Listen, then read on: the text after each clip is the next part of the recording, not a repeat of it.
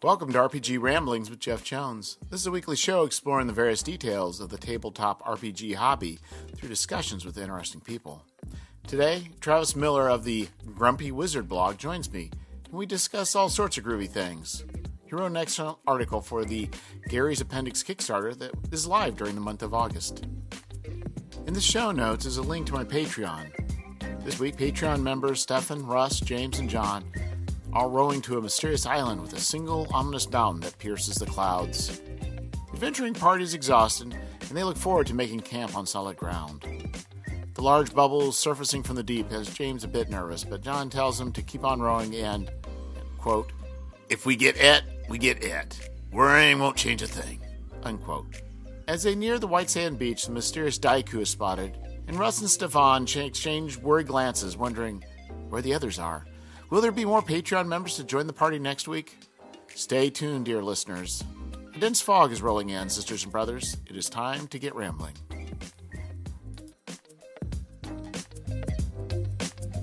Hello, Travis. Hi, Jeff. Hey, thanks for joining me tonight. Oh, thank you for uh, inviting me on. we're, we're doing a thing. Uh, we're doing Gary's appendix. yeah, it's exciting. It's uh, it looks like it's going pretty well on the Kickstarter. Yes, it, it is. It's uh yes, it is. Um it's it's a strange have, have you ever kickstarted anything? I have not. I just uh, I'm a outside observer. Yeah, no, it, it is doing good. It's definitely um it is I think doing about what I was I think it's hitting where I was optimistically and realistically looking at it going. So I'm I'm very very happy uh, with that whole thing. But um, but it's definitely. Uh, but I really do appreciate because you know I was going to do one thing, and then all of a sudden I woke up one day and decided to do another, like three weeks before the Kickstarter. I said, you know what, I got a best here. Why don't, why don't I just get some articles and get a zine? Maybe if I just if I just broadcast to the internets, maybe somebody will answer my call. If I sent out an SOS, and uh, you're one of the few that that answered the call of help.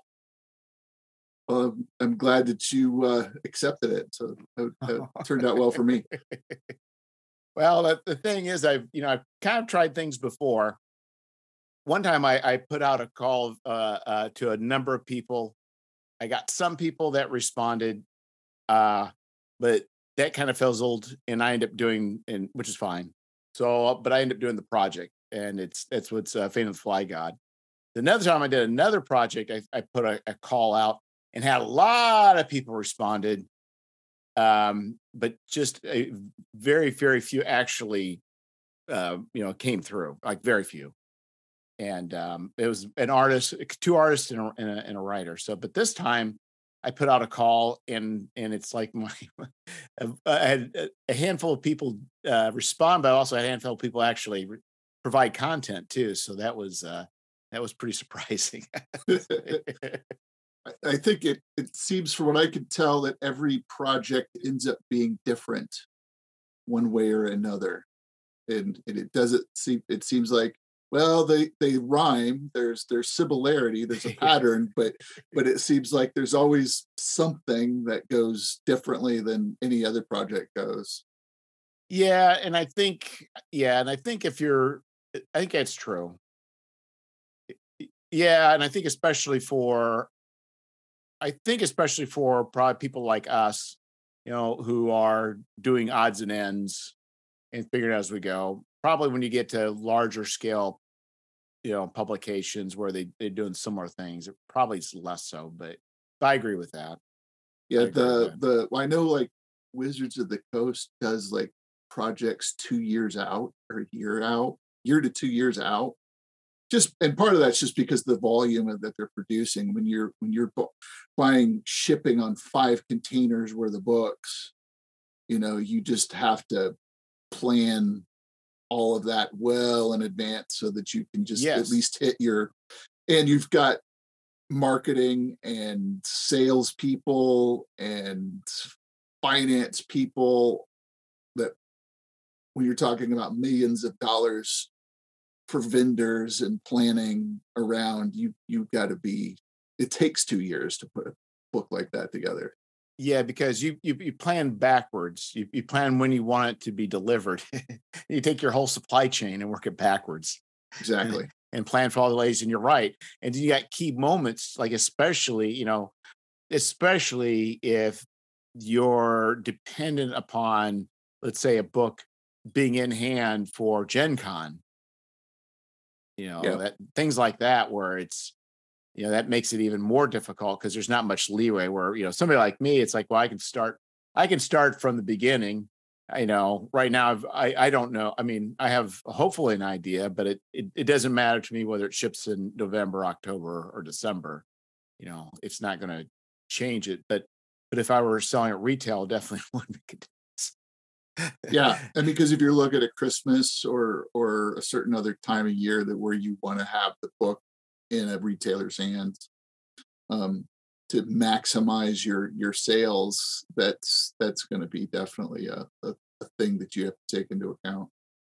What surprised me uh, was phil reed for um, steve jackson games. It's like he said they like art they do it within like it was like three weeks or so. It's just like i don't know how they do it it's it's kind of crazy. I would have figured this stuff would be, you know, done ahead of time, but you know, they're they're running on a pretty tight schedule. But. I guess you get the right artists and you get enough artists uh, that you can make that happen. yeah, like, like that's that's an act of faith I don't have. it's like especially when you're tying up big big chunks of money. Your printer says, "Well, I need I got this two weeks on my on my presses that are going to be available.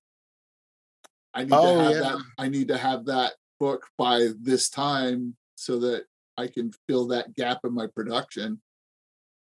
And if you don't have it, oh well. yeah, and it does feel, and I probably mentioned before, it does it does feel to me that a lot of the uh, the later my later like the fifth edition I haven't looked at a lot of their modules, but a lot of them almost kind of feel like like they maybe could have been through some more editing or some simplification, but it's but they're on a huge, hugely tight schedule too. So it's no different for them than it is for a lot of other people, I suppose. Yeah, I, I kind of wonder about their projects a little because some of those things you look at them and you go, wow, this could have been so much better. And here you have oh, yes. you're, you're you have this part of this huge company with a huge budget. You can basically get the best available writers to write for you, the best editors. And then you look at like Justin Alexander's rewrites of those modules and he's like oh this is terrible. I don't know how you would even run this as it is written. You would have to rework it. And he'll go he's done these massive like 20 uh ish or 20 different articles on one of those big adventure paths like basically rewriting them like well if you actually want to run this and make it fun then this is how you do it. This is how you do it and I thought, man, you would think they have they'd have editors who could go over these things and find these really glaringly obviously bad setups and go yeah let's tweak that a little because like the beginning of the um one of the dragon something or another there's a uh, a scene where first level characters are rolling up on a village that's being attacked by like a bunch of dragons. And the expectation of the module is that the adventurers, the first level adventurers, are going to charge in there to save the villagers. and you know, and like anybody who's played an old school game that's it, or a sandbox game is going to look at that and go, "Well, let's find someplace else to go." I mean, I mean, but that, but if you're running a sort of like you know, railroady kind of uh, in what I call them interactive narratives. They're like the, the the choose your own adventure books is basically what they are, except you have a character sheet um, where the assumption is, well, you're going to do one of these three things because that's the only thing that we've written into this book, and the only choices that will work for our path that, that we're leading you through here. Um, and it just seems like wow, you could this is the best you can do with the budget that you have. It's well, really I think that was one of the first. That was was that the very first one. It might have been Dragon they, Heist, maybe. Or, well, Dragon Heist was the latest one. Hoard of the Dragon Queen might have been that one. So that one, I believe, uh, that was written by um, Steve Winter and um, the guy from Kobold Press. Yeah, and then you go, geez, these are guys that have been doing this for 35 years, and but but they, yeah, but they, they apparently they never really spoke out. But I think what happened was there was no book. The, the, the, the actual DM's guide and monster manual was continually being revised as they're writing the adventure. Oh wow! I th- yeah, I think there was a lot of things going on. I think scope changed. I think there's a lot of things that went wrong. Yeah, because you'd be like, "This is makes no sense. These are veterans." it's like, yeah, yeah, yeah. It's it's a it's a little disappointing. Some of the some of the stuff they put out where you go, "Who edited this? Why did they do that?" And then I've heard designers look at those or turn in adventures and then get the book and go, "This is not what I turned in."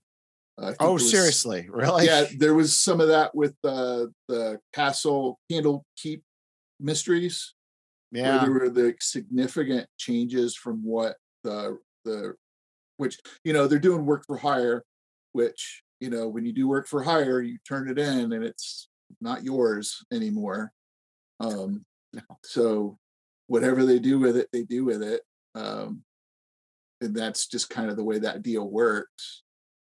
So it, it's it's not entirely unsurprising that they would rework some stuff that they didn't that didn't fit or whatever the reasons were. But it sounded like the adventure that was turned in was way better than the adventure that got printed, which is bizarre to me. But I don't know. yeah, well, it's like the you know I was interviewing uh, a couple guys uh, last night, and their adventure is um, um, too deep and uh, too deep. And it's about it's really it's, it's a story about um, it's a Mörk Borg it's about worker exploit exploitation. Okay.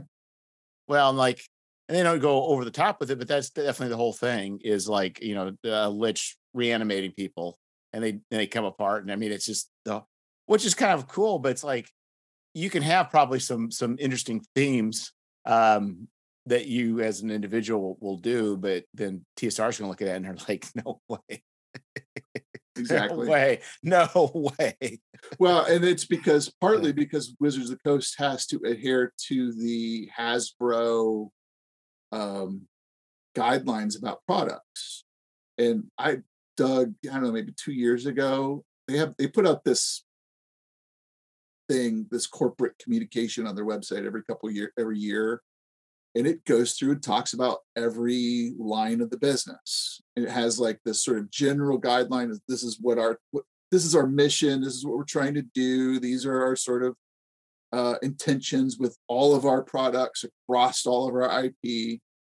And basically what they say is that they're they're as a big overarching company, they want to uh, sell things that are more or less family friendly to um, your typical middle class family and that's going to be appealing to the widest possible audience which means they're selling oatmeal. Yeah it's um, Dis- it's disney yeah. It's disney yeah. marvel movies. Yeah exactly and and you're not going to get anything out of that that's going to be challenging sort of rides the edge of the sort of moral questions. It's not going to be anything that's going to be particularly it's going to make too many people uncomfortable in one way or another if they can at all help that. Um, it's just going to be very you know beige the nice lawn and the, the, the simple shrubs out front and you know nothing very unexpected nothing unexpected is going to happen in in d&d land. Right. Yeah and i mean and to be fair it's kind of like you know it's you know they they it, it's very serious money any, any, dips or turns for them. It's it's yep. you know, for us it's like you can make a decision like who cares if i have 30% less people buying my project product but it's it's like that's a you know millions of dollars yeah. millions. Tens of millions i'm sure. Yes. Yeah. Yeah. Well i think at least the, the nice thing well nice uh, is the i guess they do have the the dms guild where people can do things within that sandbox within that property without you know I explore those a lot of those spaces. I'm not sure if there's assume there's some limitations well obviously there are some there, limitations there are but... i think there i i don't know exactly but I, I i do know there's been a few brief little gripes when somebody had something um either pulled down or not put up in the first place.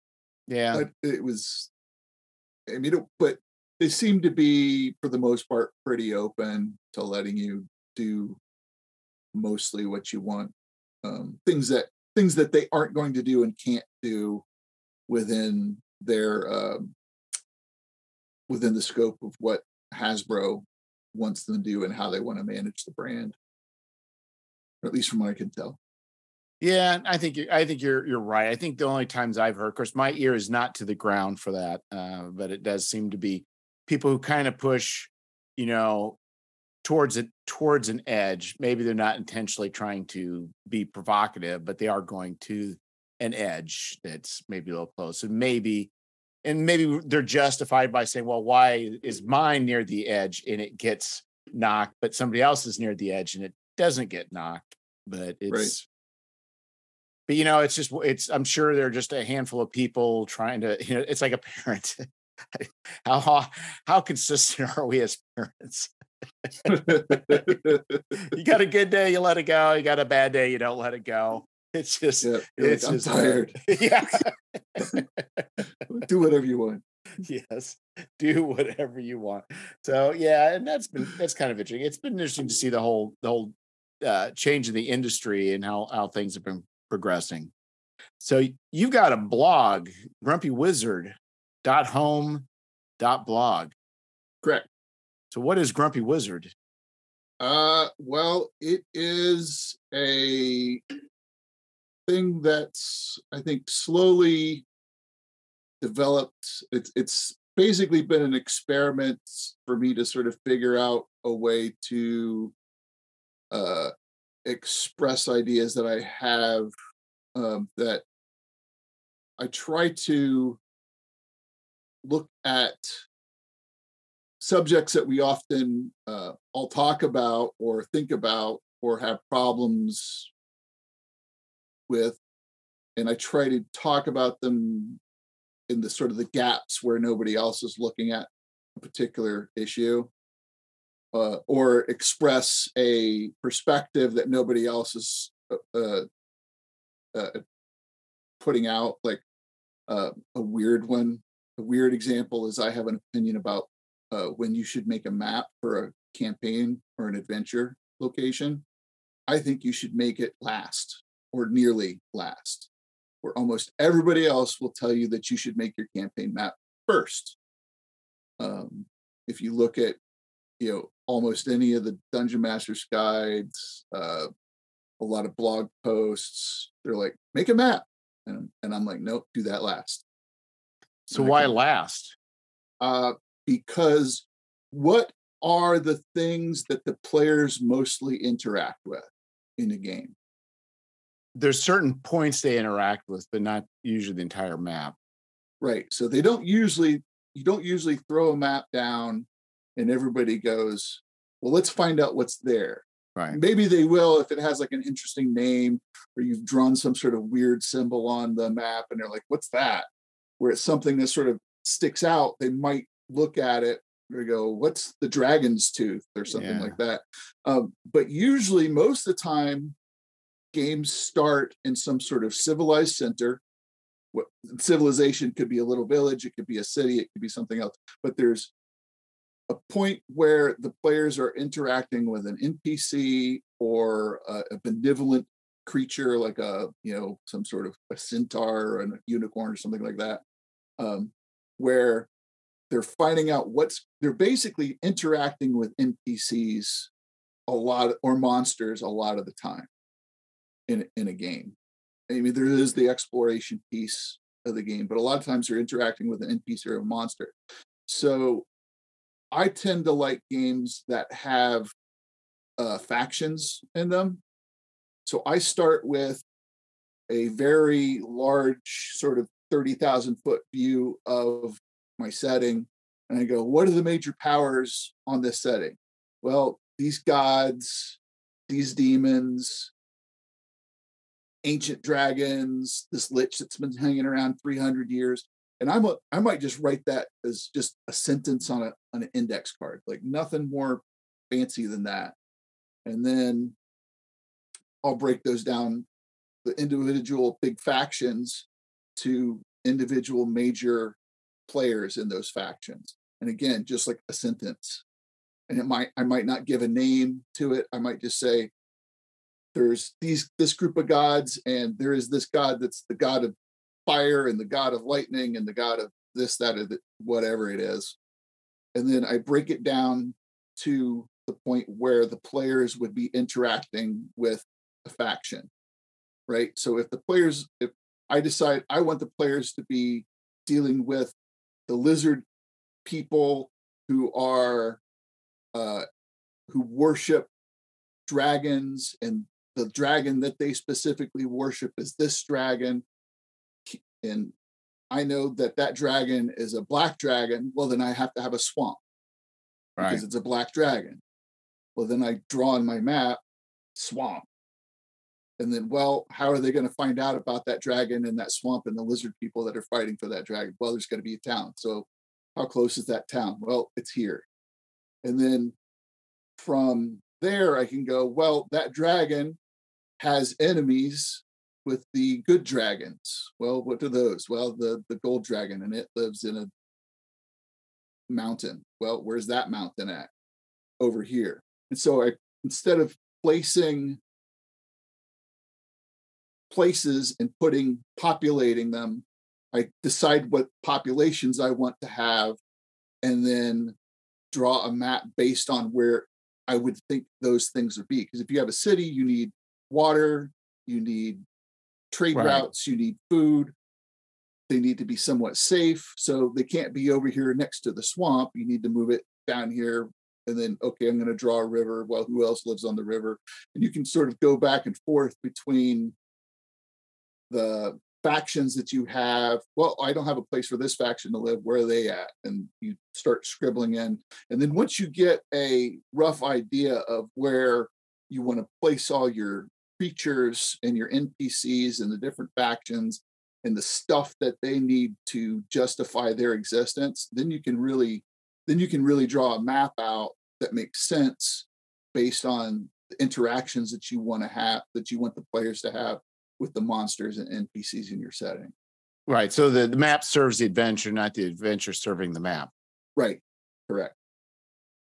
Yeah, I think it's I think I think there's definitely uh I think there's I can see both directions having valid points. I think right you could you could draw inspiration from a map uh but also flip it you're also maybe creating unnecessary constraints you're like well i guess i got to put this here even though i don't want to because this doesn't make sense because right. i can't you know so that that does make sense. I, I, think a lot of us probably tend to like grab a a map of some sort, whether it's a a, a Dyson logos or whatever. It, it just right. kind of work from there.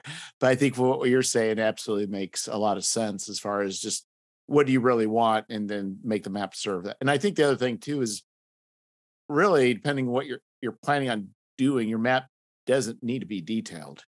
No, it doesn't. No, I, I that's also another one of my blog posts where I shared, I did a an experiment where I had very little time on my hands, but I wanted to run a game. So I decided, how could I run a game without um,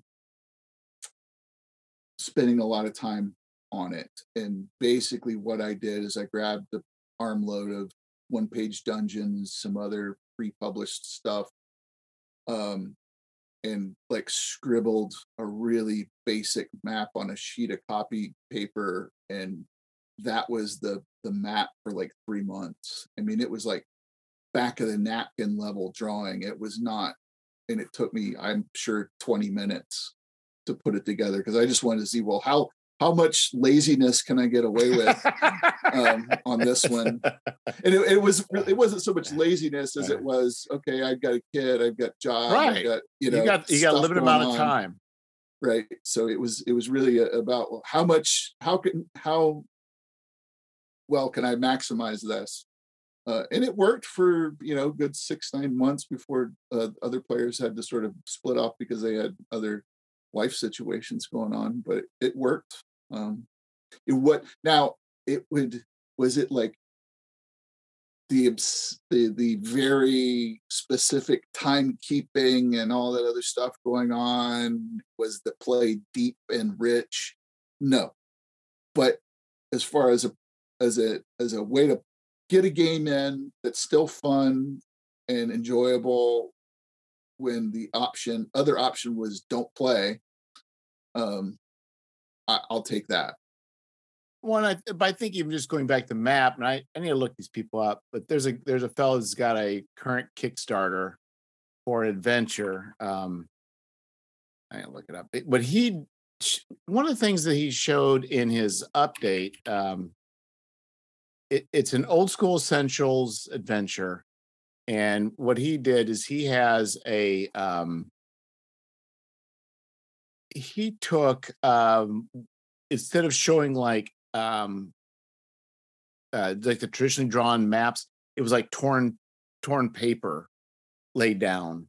Okay. And then another one he did was a similar thing where it was just like trimmed out pictures and odd it's like clip art of odd stuff and those were rooms. And i and i thought i don't know if i really like that but it's very interesting to just play with the whole way of thinking about things. Right. Is a, be, is it sort of a collage kind of? Yes. Approach? Yes. It was very much like a collage. Um, and, uh, and I thought, you know, that was very, not that he's going to do that, but he, he showed some very examples. So I think, you know, we, we tend to just want to, you know, jump into a, a you know, drawing, you know, squares or whatever, but you could just take a scissors and paper and just cut out with some construction paper and just try some fun stuff with shapes and and not and that's or whatever it may be you know i don't know what other things there are but it just kind of made me think that it's like you know there's ways of thinking about you know whatever it is you're doing beyond just the, the simple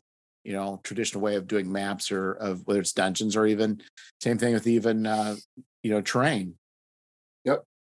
Exactly. Uh yeah i mean there's a lot of different processes that you can try um, you know, and I wrote a post not, not too long ago where I was talking, it was more about writing in general, but really just uh, it, it, had broad, uh, had a broad um, application. Uh, but the, the, the point of it was that you could, there's a lot of different processes and methods and techniques that you can use. Um, and just because someone else has successfully used that technique, it's not necessarily going to work well for you because your life experience is different from theirs your skills are different from theirs right. your your your just perspective on the world is going to be different from theirs so you shouldn't get people get sometimes i find some dms because i follow a little bit of these some of the 5e and some of the broader RPG like Reddits and stuff a little bit. And I see people get really wound tight around following this process that they read in some book or a technique that they found that they read in a book or a blog post and they're like well this person says this or this this this is the way all these different groups of people say to do this and they're sort of like regurgitating each other's content rather than um, trying something a little different. So I, I think people really need to, game masters in general need to be, try to be more open to trying different things rather than um, always going because Gary said so, or or, yes. or, or because you know that's the way Jeff or uh, you know Colville does it, or whoever. Um, you know, the Mercer effect doesn't isn't just Matt Mercer; it's all everybody that's out there talking about games. We all have our little effect on these these conversations and and uh, people that are new sometimes sort of latch on to something that we say and go, well, that's how you do it. And uh, that's one way to do it. Well, yeah. And I think it also comes down to, it makes me think what I was, I can't where I was working on and I was talking to Tim Shorts and he was like, yeah, I was, I was lamenting just how much struggle was for me to write and rewrite and edit it and rewrite. And he's like, you know, how much, it, how inefficient this is. And he's like, well, Jeff, that's writing. it's, like, it's like, yeah, it's there, there's no like, there's no like simple thing. It's, it's, you know, there are probably a few people that, that can do it much quicker and easier, but I think we all think, oh, it's just a magical thing we do. And all of a sudden words will just fly out and they'll be perfect. It's just like, no, no, no. Yeah. And, you know, and I read a lot about, um, I read and study a lot about storytelling and writing fiction and uh, screenplays and stuff like that. And you talk to some of these professional screenwriters, and they might go through 20 drafts of a screenplay before they sell it, you know? Right. and then and then then the screenplay goes to a director and they're like, yeah, I don't like this scene. Let's rewrite that, you know? it's so right. you know, the, the this stuff you know, and part of the problem I think in RPG business has been that it's, you know, because the margins are so low, I think sometimes quality doesn't always get um, the the sort of attention that it does.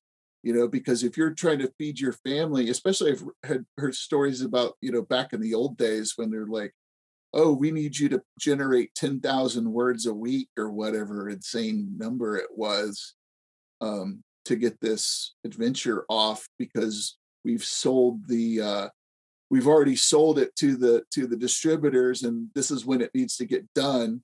So and if you're getting paid by the word and you're not getting paid by the value that they think that that right. thing is going to generate they're like all right i got it five cents a word and off you go. And and if the editor looks at it and goes, "Well, my boss is breathing down my neck about getting this thing done, and he doesn't really care what it looks like as long as it gets out there."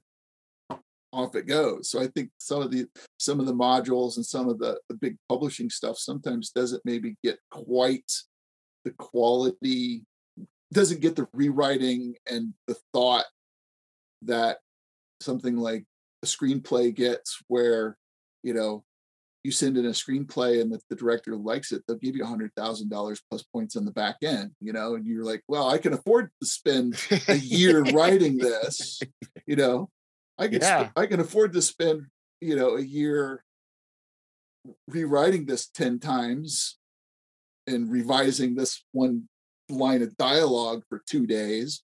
Um, because in the back end of it, I'm going to come up with a hundred thousand bucks.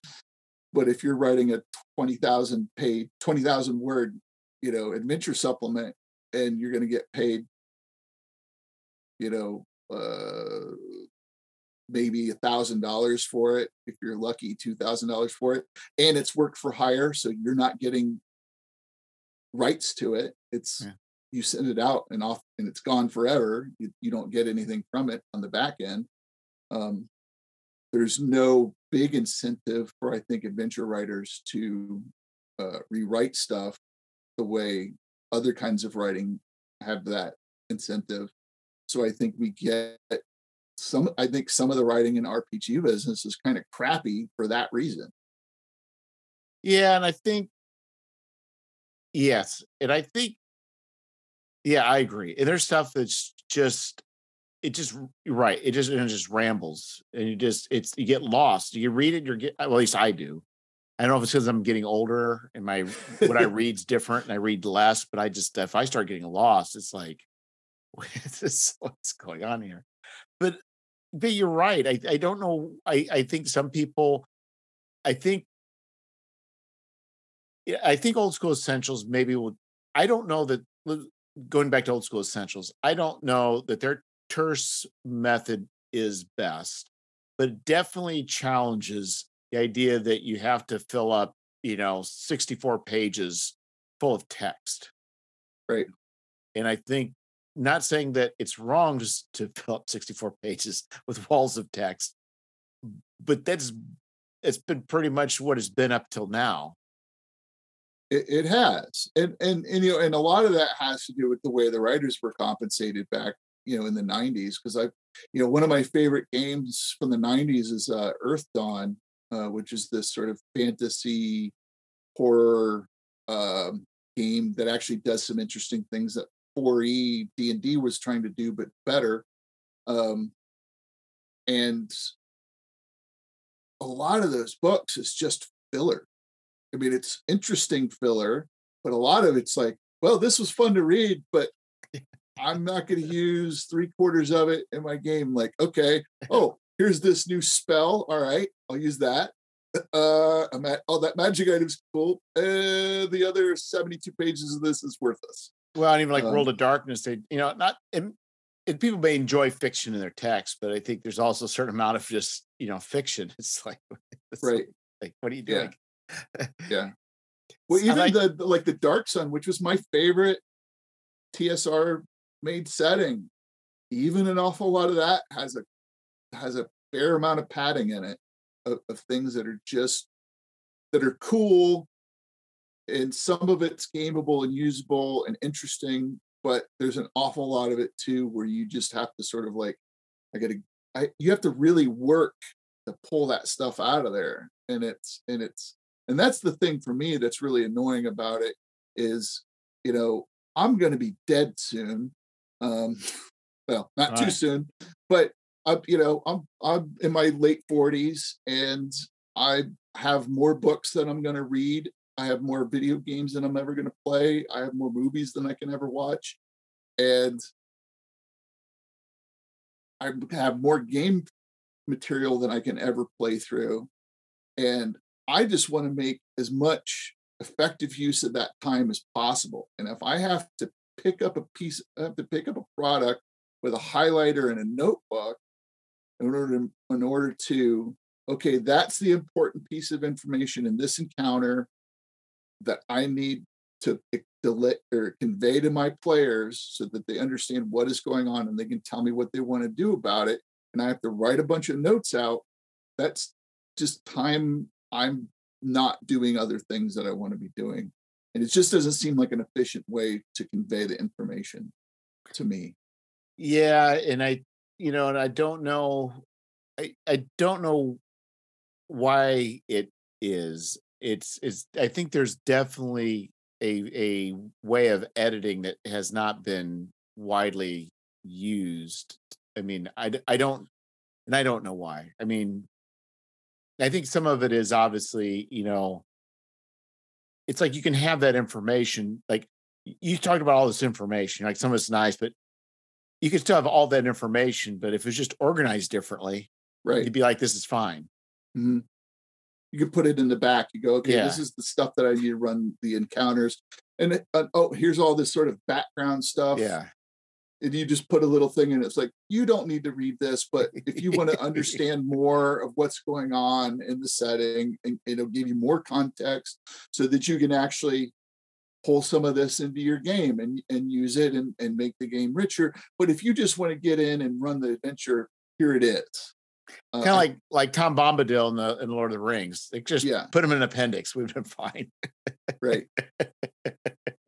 I mean, he he he does do some uh, he does do some interesting stuff, but yeah, there's there's it's it's it's questionable it, whether it had to be in there or not. Yeah, it's distracting from the story. It's like it's you know yeah it's uh it, but i also was i can't remember who it was they said they i can't remember who the publisher was but i think they were saying that basically writers get paid by the word uh they had a lot of world building they were wanting to do and they let uh, they let the authors just kind of go hog wild.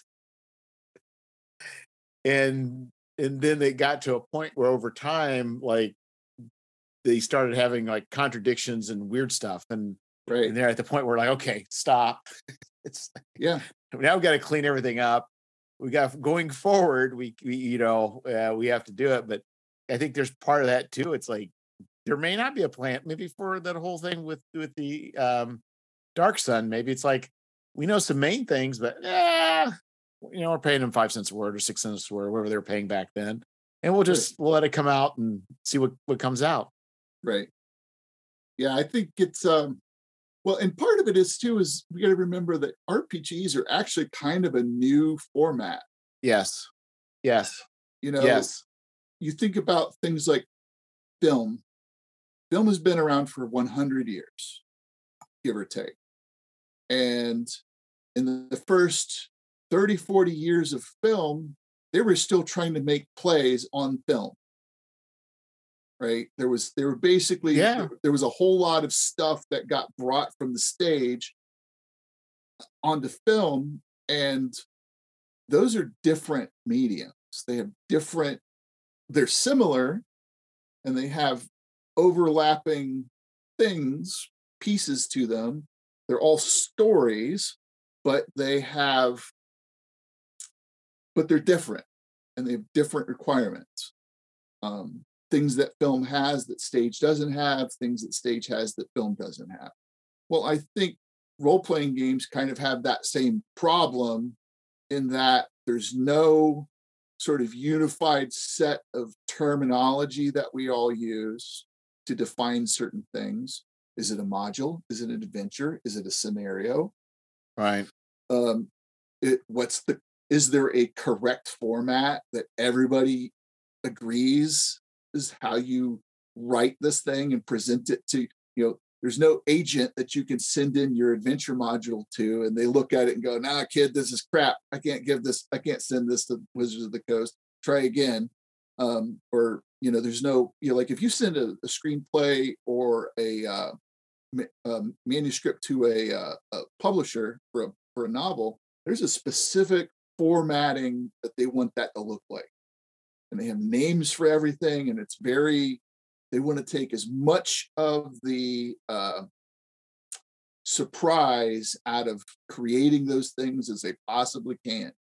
With rpg business it's publisher to publisher writer to writer people use different terminology we can't even we can't even agree on whether or not games are collaborative storytelling or there's something else um, you know, and we've been having mm. the same arguments about these things for 40 years. Because if you go back and look at like Alarums and Excursions number one, they're talking about spell points, right? Yeah. And if you go on Reddit, I can about guarantee you that somebody has said, Has anybody ever thought about spell points sometime in the last 24 hours? You know, right. um, so RPGs are this relatively new thing, and we don't have a good agreed upon set of terminology or or well, but even like anything but even like a book i mean on one hand it it is like a manual or textbook or like a a technical manual yes right so it's it's not any different than a chilton's or any of these other kinds of books but yet on the other hand it can't read like that or nobody's it's it's got to be interesting so it's right. also fiction right yeah. And so it is really its own thing. Yeah, it definitely is its own thing. And, and especially when you and you figure a weird thing about RPG products, game products, especially adventures, is the writer is writing that for the game master. But the game master has to present that to the players. Right. So the writer has to think to themselves, how do I present this in a way that the game master will one get excited about wanting to read write run this, and two be able to run this to so you you're like kind of trying to play like the game of telephone a little bit where I'm telling you what the adventure is, and then you're telling the players what the adventure is, and hopefully what i say is what the event is what the players are experiencing right but it but the thing is is because it is a game there's variables that are also included yeah that you have to account for because you can't expect people just to like choose your own adventure it's not that either right. So th- that makes it even harder. yes, exactly. yeah. So it's uh, it's so this is the kind of crap that I talk about on my blog all the time, and it's a little bit. Uh, I have been narrowing the the focus a little bit more lately, um, and it's it's seems to be working a little better. So so when did you start the when did you start blogging? Uh I blogged a little bit in like 2012 and then that sort of didn't go anywhere and I killed that uh pretty quickly. Were you uh, a grumpy I, were you a grumpy wizard then? No, it was something called Weird Brew. Um it was I, nobody read it. So. You're getting other people looking for stuff, right? Like, uh, yeah, it's it's it's totally gone now. Um, no, Grumpy Wizard started in 2019, and there's not quite 400 posts on there. So um, you started really when you know, it, you know, a lot of the blogging has is was was actually ending. I did. Yes, that's generally my pattern. I'd like, oh, everybody, everybody stop doing this one thing, and they're doing this other thing. So I'm going to do the thing that everybody's going to stop doing now. That's it seems to be my pattern.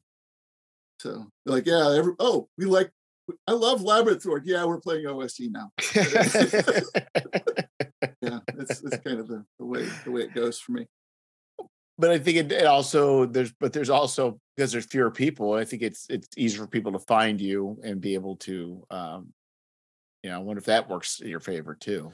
Uh, well, you know, I have seen uh basically I've doubled the number of visitors and views every year for in the full years that I've been doing it. So like just like 2 weeks ago I matched the number of views and visitors that I had last year.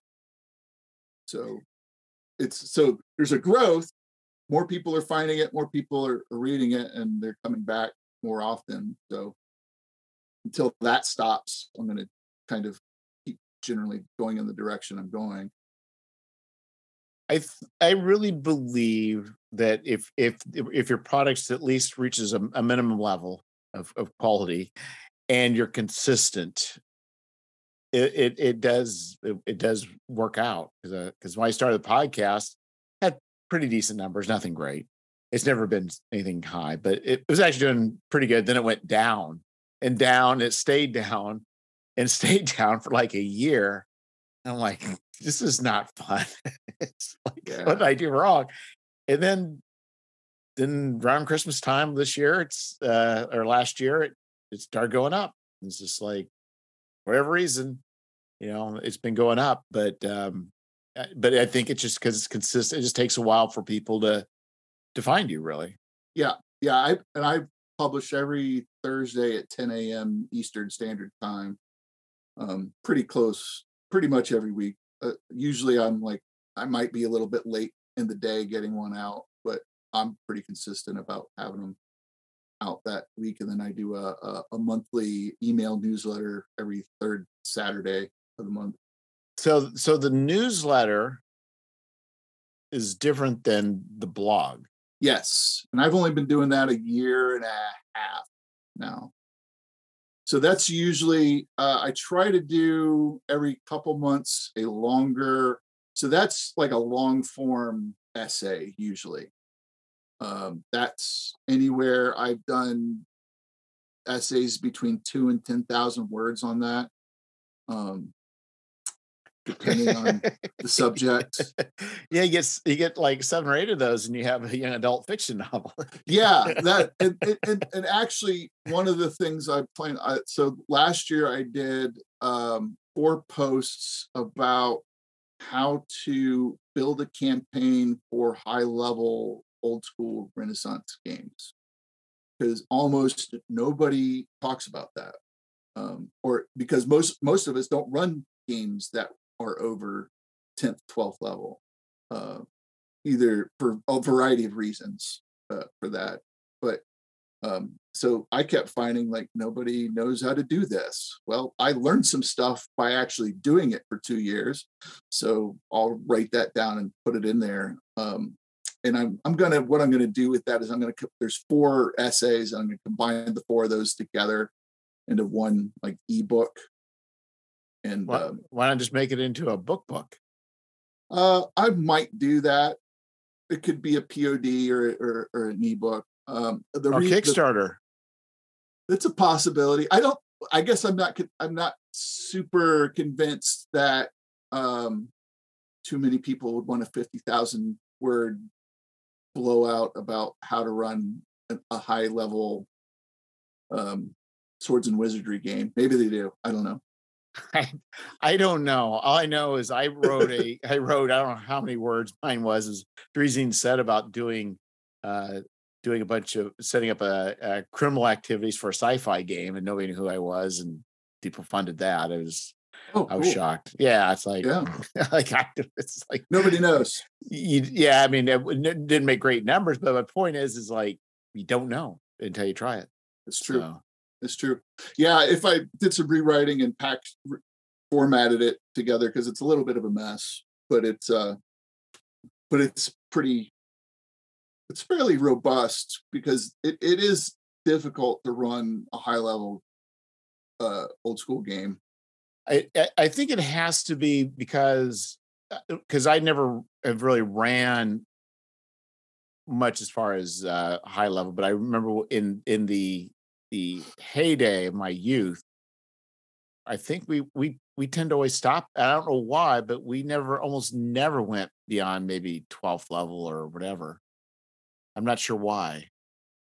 You know, and I've heard different people say different things about that. Uh, partly because you know, just a, a campaign like that takes a long time, and you know, stuff happens, school, work, whatever. Um, some people just don't like playing games like that. Sometimes those games kind of fall apart because it, things can get really ridiculous as far as the um, like the power level of the characters are basically starting to become superheroes and and Yeah, but, in our, in our teen years, that wasn't the problem. I'm wondering if it's just because there wasn't a lot of modules supporting it. That may have been more of the reason. It could have been. It very well could have been because there wasn't a lot of modules for it. Um, and there haven't been a lot of old school Renaissance modules. I can hardly think of any at all that run, you know, level 15 to say 20 for like an Osric game. Um, I can't, there might, I'm sure there's got to be some out there, but there's not many of them and they're not super common or popular. There's certainly nothing that nobody talks about that I can think of. Yeah, because I mean, really, um I think even with I'm trying to think, and, and I shouldn't be.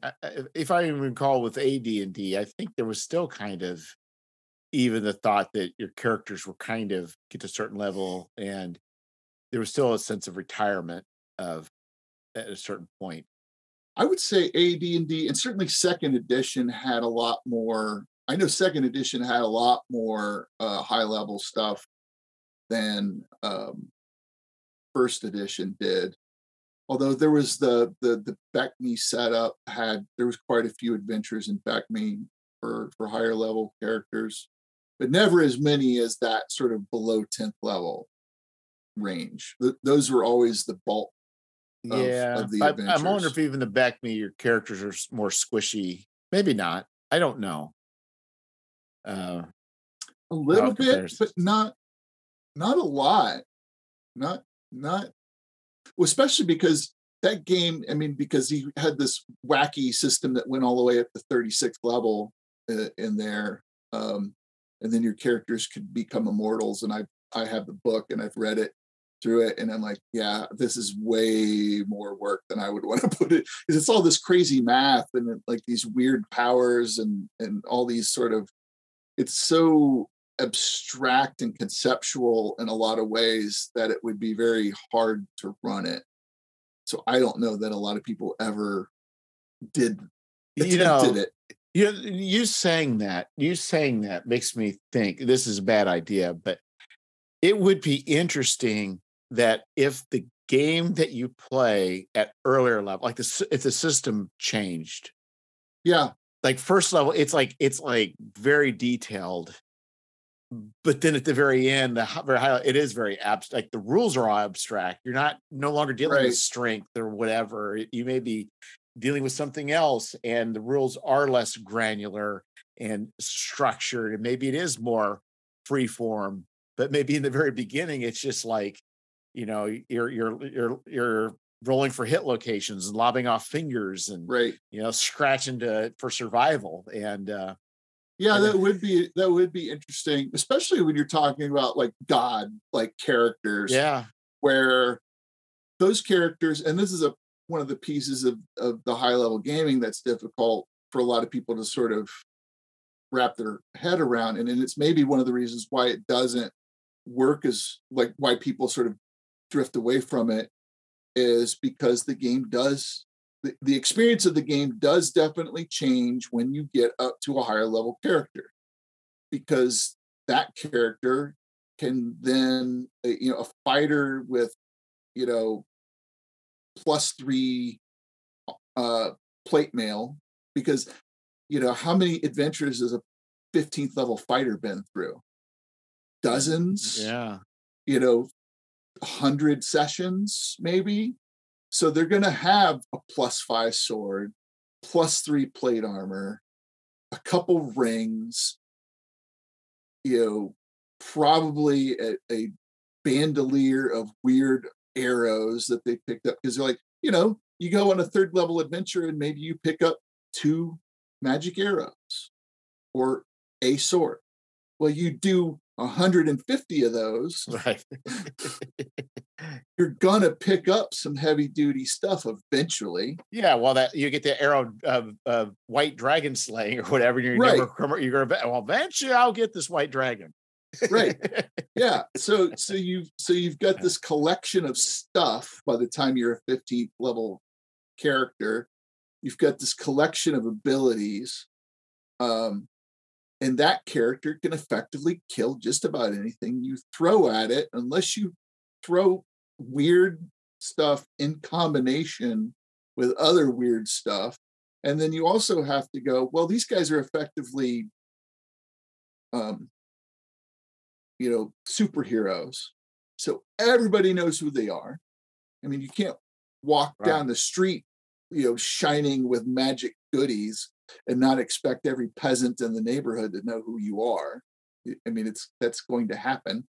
So those the the kinds of adventures you can create for those characters have to change you know you're no longer rescuing the village. You're rescuing the kingdom or the planet or you know a uh, doing something in the astral plane and you know fighting against a hundred gith or something like that. You know those those adventures are very different and a lot of times those adventures will also have a, to, for me to find them satisfying they also have to have a lot of social interaction play. Because oh i can just obliterate every i can oh my magic user he can just he can fly invisible over this castle cast stone to mud and slough off the side of that tower and then launch a fireball into the into the uh, a twentieth a, 20 hit die fireball into that throne room and yeah. nuke everybody in there. yeah. So uh, what do you mean you're not going to give us preferred trade status emperor, you know? um so, you know, you you have to sort of like think ahead, you know, a hundred sessions if you're going to run a campaign where you think maybe I'm going to do high level characters so that, oh, I need to have these kinds of monsters and these kinds of characters running around my campaign setting before my players ever get there so that it makes sense right. about how how things are going out in the rest of the campaign setting and if you are trying to on the back end of that if you haven't assumed any of that stuff before you started your campaign and then suddenly you're like okay i've got these characters that can boss around this you know king who's 10th level and make him do anything they want to because they can just squish him like a bug. That's that's a problem with the continuity of your of your campaign, and that's where I think a lot of those campaigns just fall apart because game masters didn't think about the possibility that they could have a high level campaign before they even started. Well, right, and I think the thing too is unless you have some other way of introducing them in, you know, uh, in general, those high level threats have to be fairly common and as well too. It's like right and kind of scattered out. So you need to have already those threats that are threats to 20th level characters and 15th level characters and 14th. I mean, it's like, and I, you know, I you kind of see that with a little bit with Lord of the Rings with the Nazgul, but they definitely were never at that high level. But you right. know, you know, there were already some threats put in there, but but that was only for characters to get to that level, and even then, they didn't necessarily fight them directly. Right. Right. I mean, because an awful lot of what you know Gandalf does to counteract um, Sauron isn't fighting the Nazgul. It's like oh, I got to go talk to these clowns in Rohan and get them to like bring their army to Gondor. Um, right. or or I got to go talk to the dwarves and get them to go kill that dragon that's been sitting on their hoard of gold for 100 years um, and convince them that maybe they should be friends with the with the elves and the humans you know a lot of what gandalf does is is talk barely yes. ever uses his magic which is what makes him difficult for a D, to use him as a d&d model oh it is especially when he's sitting in a tree afraid of some wolves Indeed. yeah and i think but but you're right it's like you know if you were wanting to do you know if you were to assume, let's say, Lord of the Rings was kind of set for maybe Aragorn was maybe like an eighth level ranger. You could see how that kind of all scales, but you could see that world itself wouldn't scale if they were all 14th level characters or 15th level characters, that there would need to be even more threats already in play beyond what they have there. Right. Yeah. I mean, and then, and that be, makes, I think, high level old school games a little difficult to run and I don't think they're going to work for a lot of people for for a variety of reasons. Um, just because they're difficult, because you really got to think ahead to make them work, to make a campaign work. Right, and that makes sense. I mean, I think the other thing I've never really done this, but I mean, I guess there's always the extra planar stuff you could yeah. do. Yeah, I did. I did a fair amount of that in my in the in the campaign that I ran where actually the planet that they were on was threatened by Githzerai at one point, um, and some other sort of Cthulhu-esque kind of creatures.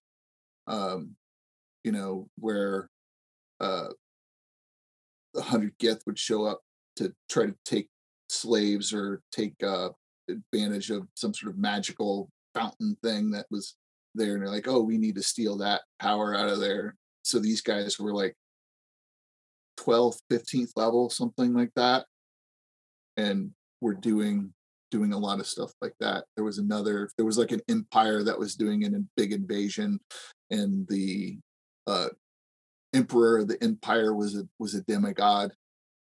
Um you know kind of like imagine if you know you have all these old um stories legends like uh you know the greek stuff where oh so and so the king of so and so his father was zeus okay well what if you made a d&d npc who's the emperor of this big powerful uh half the continent kind of empire is actually a demigod with all these magical powers and what would that look like? So then the players i think that was the last that was the last battle that they had in that game was fighting against that emperor to defeat the prevent him from um, invading their side of the continent. Oh, that's interesting. Well, and I think that's what, it, it, and, and that's where a lot of this probably makes more sense. Is you know, as you get higher in level, I mean, the intent really. When I say the intent, but I think the the thought is that the threats would be more uh, large scale and it would be more intrigue Uh, yes, but that's not always easy to pull off, and people aren't always wanting to do that.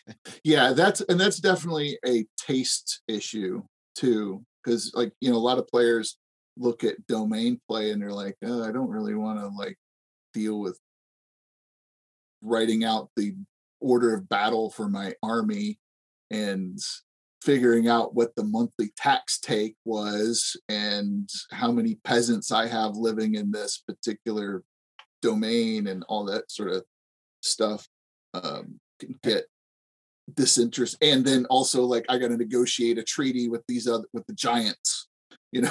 Right. Have you seen Adventurer Conqueror King? Yeah i've i have some of that stuff. It's like i look at this like this is all genius but it's, like... yeah, it's really good. I've actually used some of the stuff out of the back of that for um for for campaign setting creation and some of like the the economic stuff and some of those rules. They're they're they're they're actually pretty tight rule set. Oh as far as i mean as far as being mathematically i think sound and playable but it's definitely definitely adds a level of complexity that's so I, I did a crazy i did a i did a crazy thing. I, I got on the internet and um, I'd, I'd, run Adventurer Conqueror King, and um, I, actually used the land I, uh, of Iris. Um, the um, there's a um, it's a world. It's a small planet. It's you know around the sun. It's kind of like the mashup of it, it's that planet that's like the furthest in the our solar system, and it's also got it's like a Barsoom. It's like all the different cultures of man kind of thrown in at different time periods, and and so I did this whole thing, but I I realized pretty quickly that um, it, it got out of hand, uh, and uh, at my level of like I like the idea of trade and trade routes and doing this and doing that, and and so one of the players started GMing, and then then he just became the GM. And I just I walked away, and they're having a grand old time, a grand old time uh, doing all sorts of calculations and this and that and this and that. So yeah, i think if you automate some of that with like a with like a spreadsheet, if you're good, if you're a spreadsheet guy, that you could do some of that stuff and sort of just like click a couple buttons and boop, there it is. And okay, there's three months of domain play, and then five minutes talk about it, and then move on to the next thing. Yeah, I just realized as GM, it's just it's just not something I could could build up. But there are definitely are uh, even for you know with the Adventurer Conqueror King, it's it's built on that BX chassis. Mm-hmm. You know, there's a lot of there's a lot of tools out there, even now with um, Kevin Crawford's um, Worlds Without Number. Yeah, you know, I haven't looked at that, and I keep hearing that game come up, and I every time I hear something like, okay, I see hear the same game come up over and over again, it makes me think it's time to pick that one up. So have you seen Stars Without Number or other or any of these his other games? I have not. So what he does, what Kevin Crawford is um, very smart at doing is uh, creating uh, random tables that are very logical and can create very interesting situations uh, pretty organically. I mean, it's, it's really he's like a in a good way an engineer that's kind of looked at role playing games and has been able to kind of create the tools to be able to create your own games oh, or settings i should say. that's great. So it's like a set of procedural tables nested tables? Yeah and he uses tags and world tags. So he did it with Traveller with stars without number but then he took he took like the Traveller 2d6 skill system and bolted onto like a bx uh chassis Oh wow! So you, so you have a skill system. It's, it's a pretty decent skill system, and then you also still maintaining the the levels, but the hit points remain pretty low. So it's it's still very much BX in that sort of vein. Huh. Um, but he's it's it's it's very good. Um, and but the random tables are especially if you want to do any any sort of I, I think it does be, if you want to run like a Traveller s game, rolls without or stars without number is a much better system for generating stuff than the Traveller. Okay. Hmm. That makes it worth, I think, looking up. yeah, what I would do is if you find his PDFs on sale, they're worth picking up. you know, when there, there's a, a sale. Um, but uh, but anyway, yeah, it's just uh, but the do- domains, yeah, I very few people touch that, and that's that's hard. I don't know if there's even really much guidance.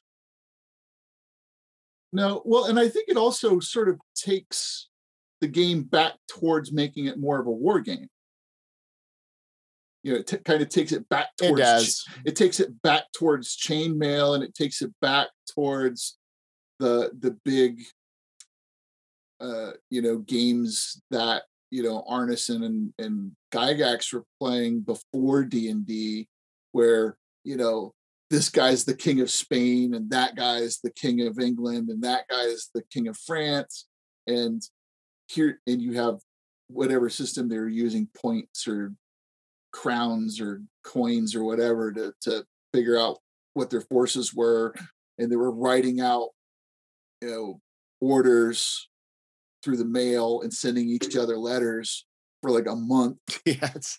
for each turn in the game and i think it kind of it does kind of take the game the the fantasy game back toward that sort of gaming um, which a lot of people aren't really into they want more of the the sort of more immediate focused kind of game where like oh let's knock down this door and kill all the goblins inside Yeah, and I think the other option would be is you know would also it, it's like with Star Trek, um, like the original series. It, it does not make sense for the captain of a starship to be beaming down on all these dangerous missions. does not they have guys for that Yeah, exactly. they had red shirts for that. So it, it would probably be the similar type of thing where you know it- it- what would make sense is that high level play is that you would have your people take care of stuff and it would be other and maybe those would be pcs but right you know those would be the people that you'd be sending on so in a way i guess even domain what does make sense is really probably for your characters really not to ever be involved directly. They're, they're just yeah you're right it's just well and then you can do you can i mean there's a lot of interesting things you can do where you can do uh where players at a certain point you go okay your guy's really busy like you know adjudicating the the uh dispute between these two hog farmers about where the line property line is at. And then you've got you know these three people that are these three lords that want to try to marry their daughters to you. And, and, you know you've got a full schedule. You don't have time to go adventuring but you've got this problem on the other side of your kingdom that needs to be dealt with. So you're going to so you the player are going to play this adventurer that your other character has sent off to do Yes. that mission. Well you're you're setting up scenarios i think sound fun and interesting. Right. Right so you could go you could playing your original character that's now the lord of their domain you you get to do a thing where okay we're going to spend 15 minutes talking about that and just sort of giving a high level third person well these are my intentions i'm going to try to make it do this and maybe the dm rolls a couple handfuls of dice and writes down how that turns out and then tells you the next session what happens but then we spend the other three hours going on the adventure that the king has sent these other group of guys on. And so that the players end up having two and three, maybe four different characters that they're playing in a bigger, broader campaign setting. Um, would be So- one way you could do that. Yeah, well, I think would be interesting too is like if you set up an adventure in such a way that um that may be kind of interesting is that individually these small adventures, whatever the outcome for each of those individually affects the overall outcome, even if they're done independently. I wonder how you could do that. Yeah, you could do that. I mean, you would just have to. The thing is, you'd have to take good notes. You would And- have to. You and would you'd have probably to keep- create a system on top of it too. So you'd have to, and that Mhm. may be more difficult. although maybe not as difficult. I think people complicate stuff. I think they really complicate stuff way more than they have to. Um, you know, I found that uh, D and D plays much. It's just you can do a lot more interesting thing the simpler that you make it because you know, it it, it, it really it makes me puts me in mind of a of a article I was going to think about pitching for you for your next zine for okay. the Gary's appendix because it's interesting to me that Gary put dice probability as the very first section in the Dungeon Master's Guide. Why did he do that? Why did he decide that that was the first thing that you needed to learn as a dungeon master? Well, because what it tells me, anyways, what I the intuition I have about that is because he's given you this is what these are basic dice probabilities. He's giving you a lesson on dice prob. He's giving you a lesson on how to design a role playing game. The the the mechanical piece of a role playing game is what he's given there, so that you can go, well, they're taking a 500 pound anvil 200 feet up in the air on this magic carpet and kicking it off and maybe there's like a one in 300 chance that the guys that that thing's going to actually hit the guy that they're trying to smash with it. How do i adjudicate that? Right? Right. You know because so that's the reason he put that stuff in there and he made it fairly simple so i think a lot of dms have this tendency or designers have this tendency to want to create these very complicated dice systems and procedural systems when really it's just a set of like logic questions. Well, if this and this and this is true, then we can say that's completely impossible or highly probable, and we don't even need to bother rolling a dice, or it's a one in a thousand chance, and I'm going to roll 3d10 and figure out. And if it's zero, zero, one, that it happens. Yeah, and I think it's kind of interesting because you, you bring it because a lot of stuff is pretty random. I think where it's placed in the DM guide, but I think you're right. Putting probabilities at the beginning was probably more purposeful than anything else. I think so. And I think the thing is, and you're if you don't need to explain dice probability if nobody's doing any anything on their own. Right. Yeah. Oh, have you ever seen that in any other role playing book? I can't think of one. I can't think of any other role playing book that has ever had that has ever said, you know what, we need five pages of dice probability. Yeah, because it's them to say, because I think, you know, one thing I could think of is somebody could say, well, we roll 2d6. And someone come along, well, why don't we just roll a d12? And then they're like, well, no. That's different. Yes. Yeah. that that that gives you a different result. Well, and it, what it also does is it explains. So it gives it also when you when you read, why did he do a D10 and a D4 on this weird thing that I found later on? And then you can go back to the dice probability chart and go, ah, I see why he did that. But he does, but he didn't explain it to you at the point later in the book where you've got this weird like dice range because sometimes you get at AD&D there's these weird dice ranges every now and again where it'll be like you have to sort of think in your head well what dice could that possibly be? Because he doesn't tell you he's like 3 to 24 yeah yeah yeah, like, yeah, yeah, yeah, okay he doesn't say 3d6 he says he gives you a range of points 3 to 24 and you have to go oh okay or i'm sorry uh 18 or you know you're like oh wait right get right it's multiple dice and adding a number or is it just multiple dice and uh right yeah exactly.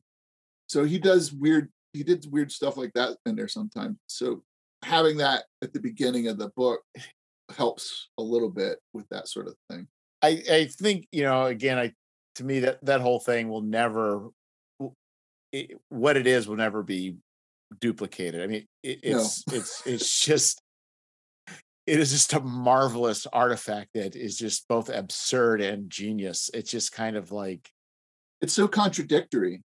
Yeah.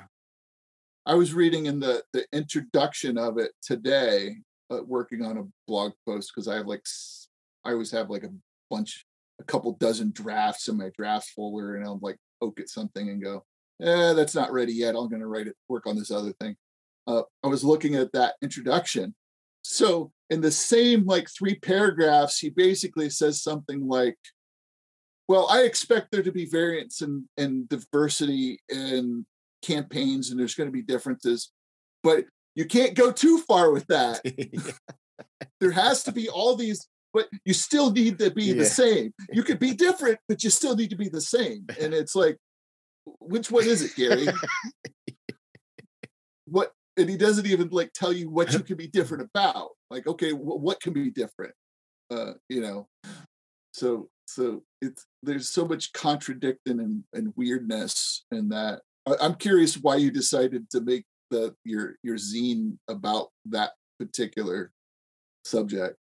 Well, so oh, as far as get, I think it it started with. I think the idea is his appendices. What other book really has an appendices like like that? it's like like I don't know what he was thinking. Like I, I but you look at it, it's like like Appendix N. well, I know what Appendix N is. I mean, there are certain right. appendices that are just like they're they're like uh, they're just strange strange artifacts and you and you yep. and i think that's my the, the intent i was trying to to get and i don't know if it it it pulls through because i is that DM's Guide is just a strange, wondrous book. And you can sit and flip through it at any time and find interesting articles about just odd stuff like and or why why he picks like sages why does he like spend three pages on the hiring of sages and what sages like I, I don't understand but i don't really need to understand you know what I mean? Right, right. It's like I don't know why he did this, but it's cool. yes, and I think for uh, you know, so did you when you so for advanced D and D, did you play that in your youth? I played it for a little while. Uh, I started playing in '87, and I think '90 was when second edition came out so I played a little bit off and on, and I was like a lot of people in that era. We played this sort of weird mixed blend of things. We're like, I've got the basic book, I've got the AD&D monster manual, I've got you know, yes. and, and, we all sort of like mashed our stuff together and came up with this weird Frankenstein monster of D and D. Um, I didn't really play like a, a, a coherent single system of D and D until 90 or 91 something like that where we were playing second edition solidly playing second edition d&d um, and that's what i played for six seven years eight years straight after that with mixed in other stuff um, played well, a lot like, of other games. for me it's like there's a lot of boredom not a lot going on small town middle nowhere cornfields yep, yep, you know? that's right i had cornfields road cornfield where I grew up. Yeah, so for me, it's like I I laid on my bedroom floor, rolling up dungeons randomly and rolling up monsters and fighting them. Yep. I drew castles, calculated the costs, all the palisades, the walls, whatever. Yeah. Yeah. Well, and especially it's not like I didn't have cable TV at my house because there was no cable yeah. that came to my house. It was the PBS, ABC, NBC, CBS, and then there was like a local channel that ended up eventually becoming being absorbed by Fox, the Fox network. Um, yeah. But before that, it was like Friday night monster movies, Saturday afternoon kung fu theater. Kung fu theater for us on Sundays, yes. And then and then Sunday was all Western. John Wayne all day. Like there'd be like four John Wayne movies back to back yeah. on Sunday. It would be after lunch. So I mean that was that you know so TV wasn't really the closest town to me was five miles away. You know, so a lot of my stuff was reading books and looking at D and D books when I could get my hands on them. Yeah, so for me, that there is a certain amount of magic, but I'm also not. On the other hand, I don't hold it as you know the Textus Receptus of you know I don't I don't hold I think even the Gary's appendix is kind of a tongue-in-cheek way of also not being too serious. Right. Yeah, because I think we have to I I think we, we need to give the guy some respect. Right. I think he earned a lot of respect, but at the same time, he wasn't the infallible, you know, voice from above, you know, imparting his great knowledge upon yeah. all of us. I mean, he, there, there there are some things in Gary's work that I find contradictory, not particularly appealing. And some of it's just my taste and preference. Some of it's like, no, I just think that doesn't work very well. Period. And then parts of it are like, eh, I just it's just me. You know, I also don't like opera. You know, right, uh, right. You know, not as bad. It's just not for me. Yeah, not for me. So, so I think there's a mix of those things. But then there seems to be like Gary has some hagiographers out there who who are like, and we shall not take the Lord's name in vain yeah. kind of approach to it. And like everything Gary said and wrote in the day ADDDFG was brilliant and genius. No, some of it was crap too. Um, but that doesn't mean that we that to say that some of what Gary wrote was crap or not very well thought out isn't saying that Gary didn't do some really important stuff and it's not saying that gary's work isn't really valuable and worth reading today right. or learnings for i mean it's not it's just saying about gary what i would say about myself or anybody else. It's like yeah some of the stuff i put out's pretty good some of it's probably not so great um, yeah and um, i even think as a person i never knew the man um and i'm sure he was very you know a, a decent person but I also get the feeling that I probably would not have gotten along with him well or want to play games. it's a staple. yeah, I've gotten a little bit of that where he's, you know, he, he seems like he was sort of a cantankerous kind of guy who had who was very opinion held his beliefs very strongly. Yeah. And you were probably not gonna budge him off of that or or get a compromise. Yeah. But that may be wrong. I don't know. I, right. I, I, I, I, can't say, but I can't. I'm just saying it's just so as a person. I mean, he's probably a decent person and all, but I'm just saying is I don't I don't hold him to to that like you know. Yeah. If if, if I could have played a game of his, would I? Yes. You know. Sure. But but more just to say, yeah, I've done it, than to say, right. You know, take else. So, and I guess the whole thing is, yeah, I'm in agreement. We we, we are very lucky that he he took the rambling nonsense of Dave Arneson and codified yeah. it into a set of rules. And that because of that, we yeah. we have what we have. I mean, I, I have a lot of respect for Dave Arneson, probably more than a lot of other people do. Um, because the, the the basic concept that he discovered when you compare it to all the games that came before it, is really kind of brilliant. Yeah, the, the concept I, was really brilliant. Yes, his execution of it was terrible. Right, right, exactly. So they needed each other. They did. I mean, for this to be did. there, it had to be in both because because Gary did not have. He was still stuck in war game mode. Yes, and he saw what Dave Arneson was doing. It's like, oh, wait a minute. Right but Dave Arneson needed to be his whatever he was doing needed to be tethered. It wasn't tethered. Yeah, exactly. And so yeah, he needed some constraint, and and and there was, and there was no constraint. Well, there was nothing. It was a cool idea, and you could, if, and if and if there was, you know, and if you just if you just threw that out as a blog, a mimeo or not as a blog, as a mimeograph uh, newsletter in 1974 some of the one of these other gamers would have picked it up you know the crowd out in california um, that were some of the early adopters of d&d from the sca and that crowd uh, the fantasy the, the Alarums and Excursions crowd out there pick, would have picked it up and said oh i get what he's trying to do there and then created something crazy out of it that would have been the first role-playing game.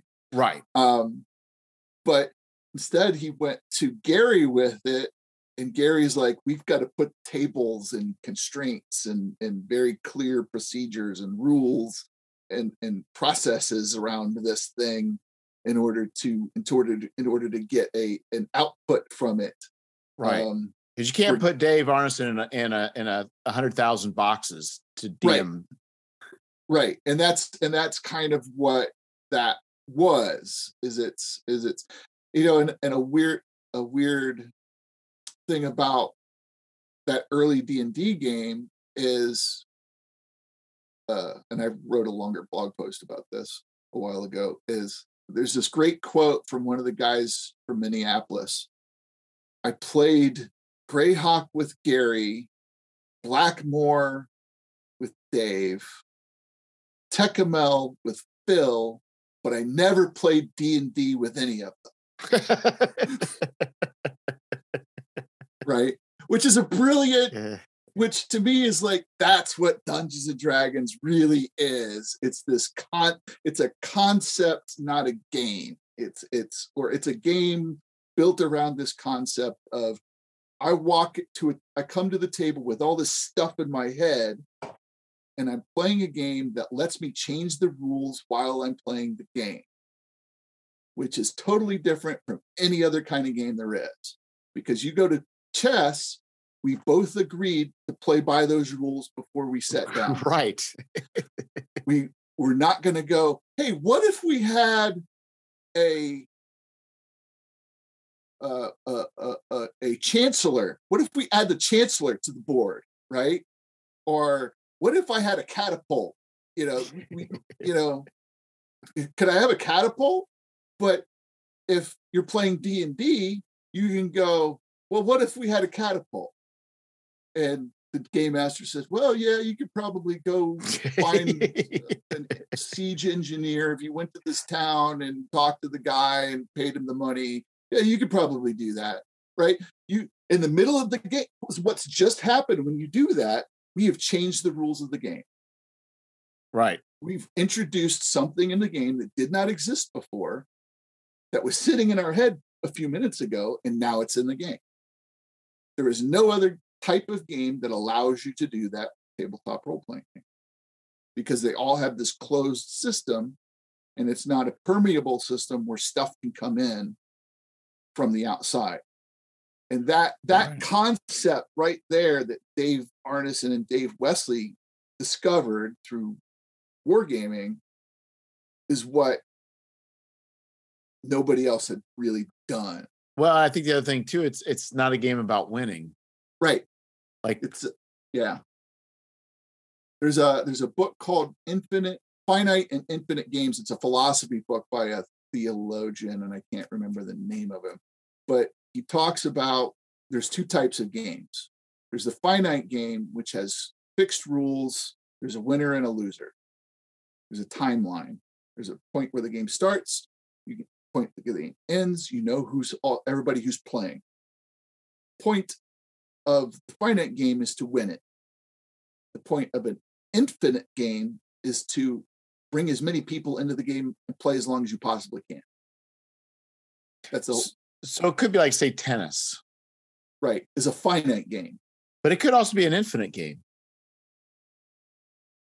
I mean, is, is he thinking along those lines where you're like, no. Not, you think about, I love tennis.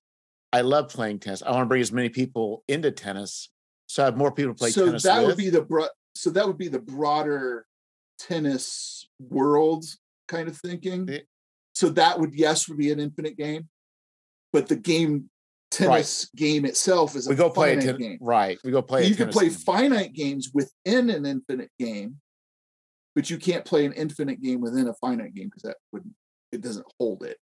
So another infinite game is the game of catch, right? What's the point of playing catch? Oh, it's I to play.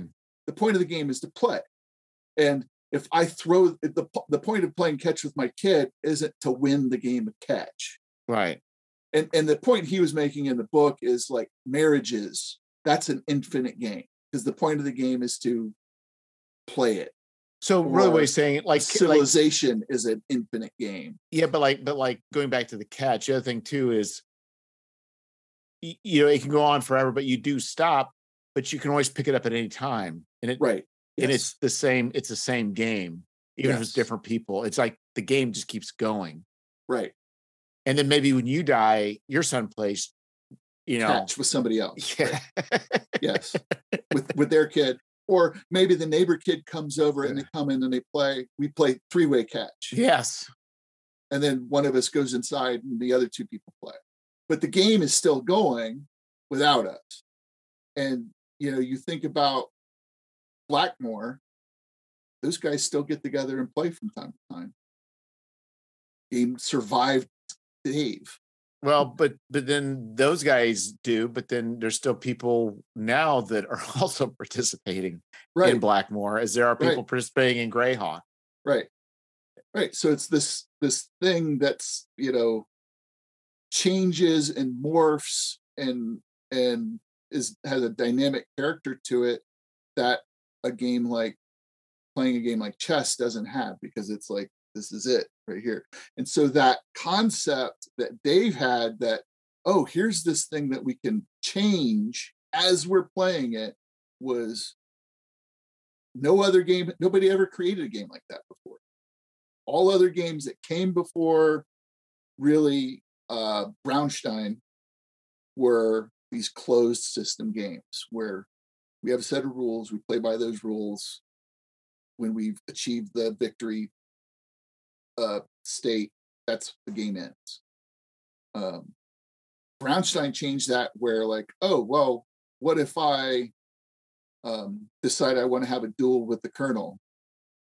Well you roll a d6 and he rolls a d6 oh you're dead you know we've just made up rules as we're going along. So that's that that concept of being able to create stuff on the fly it was i think and it's so it seems so simple and obvious to us who've been playing for 40 years. Like of course you could do that. Why wouldn't Right. you do that? But in 1970 when that game hadn't previously existed that was kind of a weird idea Yeah, and I think eh, I don't I and I don't if I recall correctly, the I think the wargaming community in general kind of was poo-pooing this, if I recall. They correctly. were. There were a lot of people. There were some people that got it, eh, but there was a lot of people that looked at it and said, "This is what is this?" and then and then were mad when it started taking over their war game club meetings. Like everybody just wants to play this stupid fantasy game. Damn kids, you know. Yeah. Um, You know, and they and they wanted to. They didn't want to. They're like, we don't understand why this is so popular. Um, so that was that was yeah. I mean, there's always, but that I think that that that's the piece that I think a lot of people don't really appreciate about what Dave did is the fact that nobody else had ever done it before. Yeah, and I kind of wondered too what um it you know, because I'm I'm sure there were there were, you know, people I mean, he had his community of people that he ran games for. They got it and loved it, but you just kind of wonder like, you know, how many people he did come in contact with it, just poo-pooed it, and what it was with Gary, like what was that moment where all of a sudden he was just like, you know, I, Yeah. I need to I need to bottle this.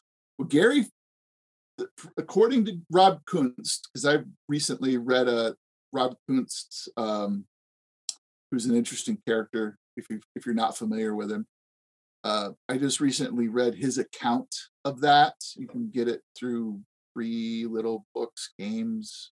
Paul Stormberg runs it.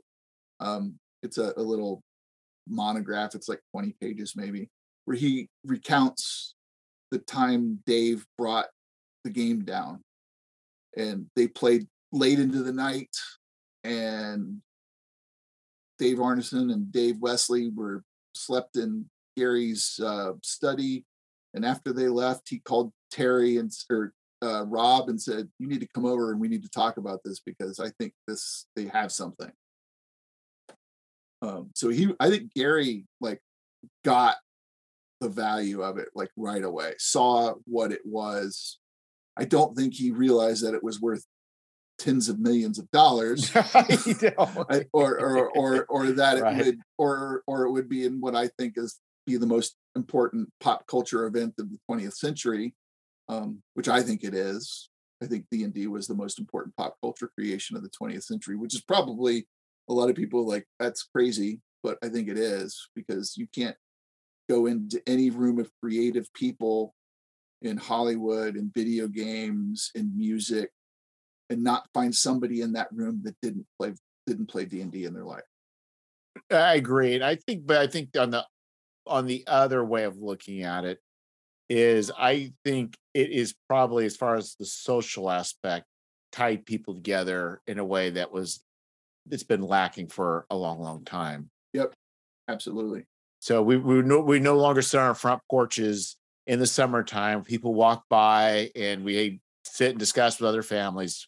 We are very disconnected, and I think this is probably one of the very few hobbies that actually brings people together socially to interact with each other in a meaningful way.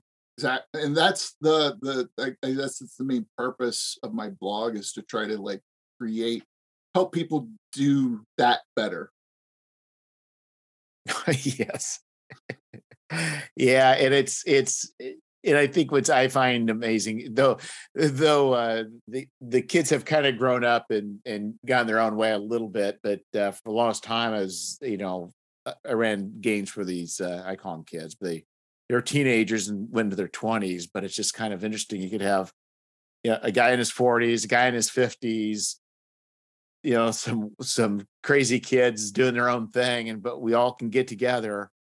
Yeah and have a great time. Maybe we don't know each other's, you know, we don't maybe go deep into like, you know, people's lives. Maybe we're not like super deep friends, but you know, different people can get together and and share some time together in a very yep. positive way. It's just yep. like well, I think that's really what it's it's all about is that that is people getting together and um having this positive social interaction, this that that I mean people meet their wives, their best friends, their you know eh, I probably some of the worst most darkest moments in my life were made tolerable by having friends that I played games with. Yes.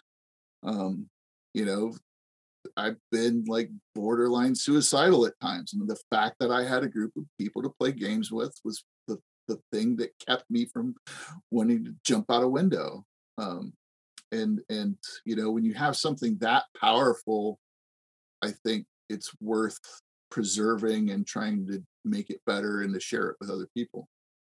Yeah, I agree. I agree. Yeah, I'm just very it's you know looking back it's you know it's it's just um it's probably been you know consistent one of the more more consistently positive things in my life um, and so it's just, um, yeah, and it's the, the the people you meet, the the situations that involve the actually doing something more than just sitting and watching TV or whatever it may be. Right. yeah, I mean it's very it's active. It's not passive. Yeah, it's it's creative. Well, well, Travis, I think we're hitting the the time space continuum. I think we're at uh, for sure. well, I hope I hope we've got something out of all this rambling that you can use for your podcast. Well, it's it's all going in. It's not for me to determine whether it's worthwhile. it's for the listener or the watcher, in case on YouTube determine if it's valuable or not. uh, so anyway, uh, also they need to go to your blog, Grumpy Wizard. You're also on Twitter, so that's an easy way to find yep. you. I'm on Twitter, Instagram, and Facebook. But if you go to my blog, all the links to all that social media stuff is uh, on there. And then you need to go to the blog to sign up for the newsletter. Yes, and that should be a pop up on there. It is. Uh, so it should pop up on your on your screen and and and the newsletter is different than the blog email. Uh, there is in the sidebar, there's an, another subscription that's just for the blog. So if you like to get uh, uh, notifications that the blog has been updated, that's in the sidebar. But if you want to get my once a month newsletter, that's the pop up that slides out from the side or on, from the bottom if you're looking at it from your cell phone. Um, yes, well worth well worth reading, well worth following. Um, and uh, you know, I've I've well, you wouldn't know, but I've Twitter's people you know think of uh, Twitter as being a cesspool, but boy, if you just take the time and call the people you don't want, just keep adding people you like, keep pulling the people you don't like, turn off the people that keep posting stuff you don't want to see. Eventually, you get a pretty amazing feed. You you really do. The mute function, I don't think people use the mute function. I could not use Twitter without the mute function. What's the mute function? So if you go into the settings, there is something called safety in there. Um, and you click on the safety and it will say uh, mute and block. So you can go into the mute and tell it uh, mute this word or this person. Um, so, and actually, there's on the hamburger on the if you go into somebody's uh, uh bio thing, Yeah. their head their header, there's the little three little dots. You click Yeah. on that, and and one of the things you can choose is mute this person. So if you don't want to block somebody, but you don't want to see them popping up in your feed because somebody because one of the people you follow um, has responded or liked one of their tweets, you can mute them so they won't show up. Well, then- it, well, here's the thing: is because you what you're saying, you can mute a word. So if, if I Yes, so if I were to mute Trump, yes, I would never see another. Trump. you would see far fewer. You would see the word Trump a lot less in your news. Well, you might see it every now and again. yeah, but I've got oh geez, my mute list of muted words is like it's probably got to be a hundred. But I mean, just because I'm like, oh, I'm so tired of this conversation, I'll go in there and I'll mute the word, I'll mute the hashtag. Albert. yeah, Albert, whatever. Um, certain certain accounts, Yeah. I've got a bunch of accounts muted because they just pop in. And you're like, oh, I just really don't need this. Um, and So- and to, to be And you nice could if you could uh, they're like people i like i just don't like Right. what they like so if i could just keep the person but mute their likes there's been people Right. like you gotta stop this this is just right. Well, and there is another thing where you can click, and I forget exactly what it is that you can click and tell it, I don't want to see this. And it will reduce the amount of impressions that you get from that person's um, feed.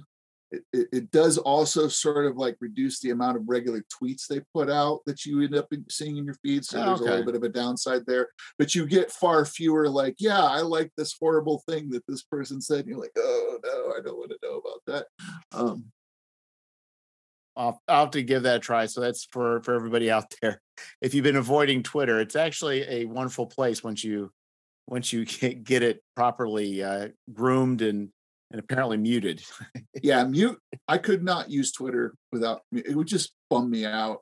Like I would just be like, oh, this is awful. Uh, I I had tried using it years ago when it first came out, and it was just terrible, and I couldn't take it. Um, mute makes it because then everything on my on my Grumpy Wizard Twitter feed is all game stuff, and anything that's like, I like and unfortunately there's people with gaming accounts who also do like politics and culture stuff that i don't care about right. I don't want to hear from them about. Um i'll either mute that word whatever it happens to be and i'll still get their gaming stuff but i won't get their trump pelosi whatever right. other things yes. that that i i really don't you know it's not that you agree or disagree it's just you just don't want to see it yeah, I just like, you know, it's well, in order to use this tool for what I want to use it for, exactly I have to I have to sort of tweak it, I have to tune it. Um, otherwise I just can't use it. well well thank you for the tip uh, Yeah, that makes it a lot easier to, to deal with. And you also have to remember that Twitter is 7% of the internet, and 10% of the people on Twitter put out 90% of the tweets. So you've got a fraction of a fraction that's actually putting stuff out there. And most of us who are on Twitter have a reason to be on Twitter, and that reason is to get attention. for something. Mm, Um, it's not yeah. just a commu- It's not just a talk. It's I am admittedly on Twitter to get traffic to my website and to meet people and to uh, develop relationships with right. interesting people in gaming, and that's a big piece of it. But there is also, admittedly, a bit of a selfish desire to get people back to my website to read my blog. Right. Um, and and I think I'm doing a little bit better, but I haven't posted for a while. Is is I and I do enjoy Twitter, but I don't think I've ever fully understood what I'm supposed to do on Twitter. yeah, it's it's I've d- done enough little research, uh, listening to some marketers that work in Twitter that that their job is to be good at Twitter, um, to figure out, and I'm slowly figuring out how to use it in a way that that is effective. Um, and a lot of it is just Twitter doesn't want you to send people to other places. Right. Same thing with Facebook as well. So Right. All the social media is the same way. They want you to, they're- what they're looking at is trying to keep you on the site. Um, so doing uh, a, a quick one is um, doing threads of tweets, five, six, ten tweets in a thread. Those get more impressions. Twitter shows those to more people. Hmm. Especially if they don't have links off of Twitter. Right. And and if they have images that will also give you more the algorithm gives you more impressions as well Well, I think generally people do read even Facebook. Uh, a picture and not having a picture, it's just it's I'm we're just unfortunately we are we are that way. Yeah, we're visual critters for sure I, I made the mistake. So they started Facebook. They started offering the was it uh, called feeds? Oh, yeah. like, like the tick. It, it- there's nothing bad, but like it catches my attention. I may watch a little bit, to move on. But like I've just created an algorithm where I'm like, like news items about the Stranger Things kids, or is it like it's like in like stuff like Jimmy Fallon. Like for whatever reason, by me mis- by they offered it, I saw it. Now I'm locked into a path. Like I wish I don't know how to get off this road.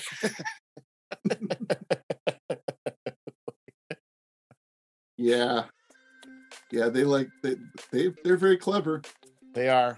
So anyway, well, we'll have you on next time for uh, more uh, social media tips, Travis. okay i i i've unfortunately spent a lot of time thinking about that stuff so it is what it is It is what it is. All right. Well, thanks again, Travis. you're very welcome thank you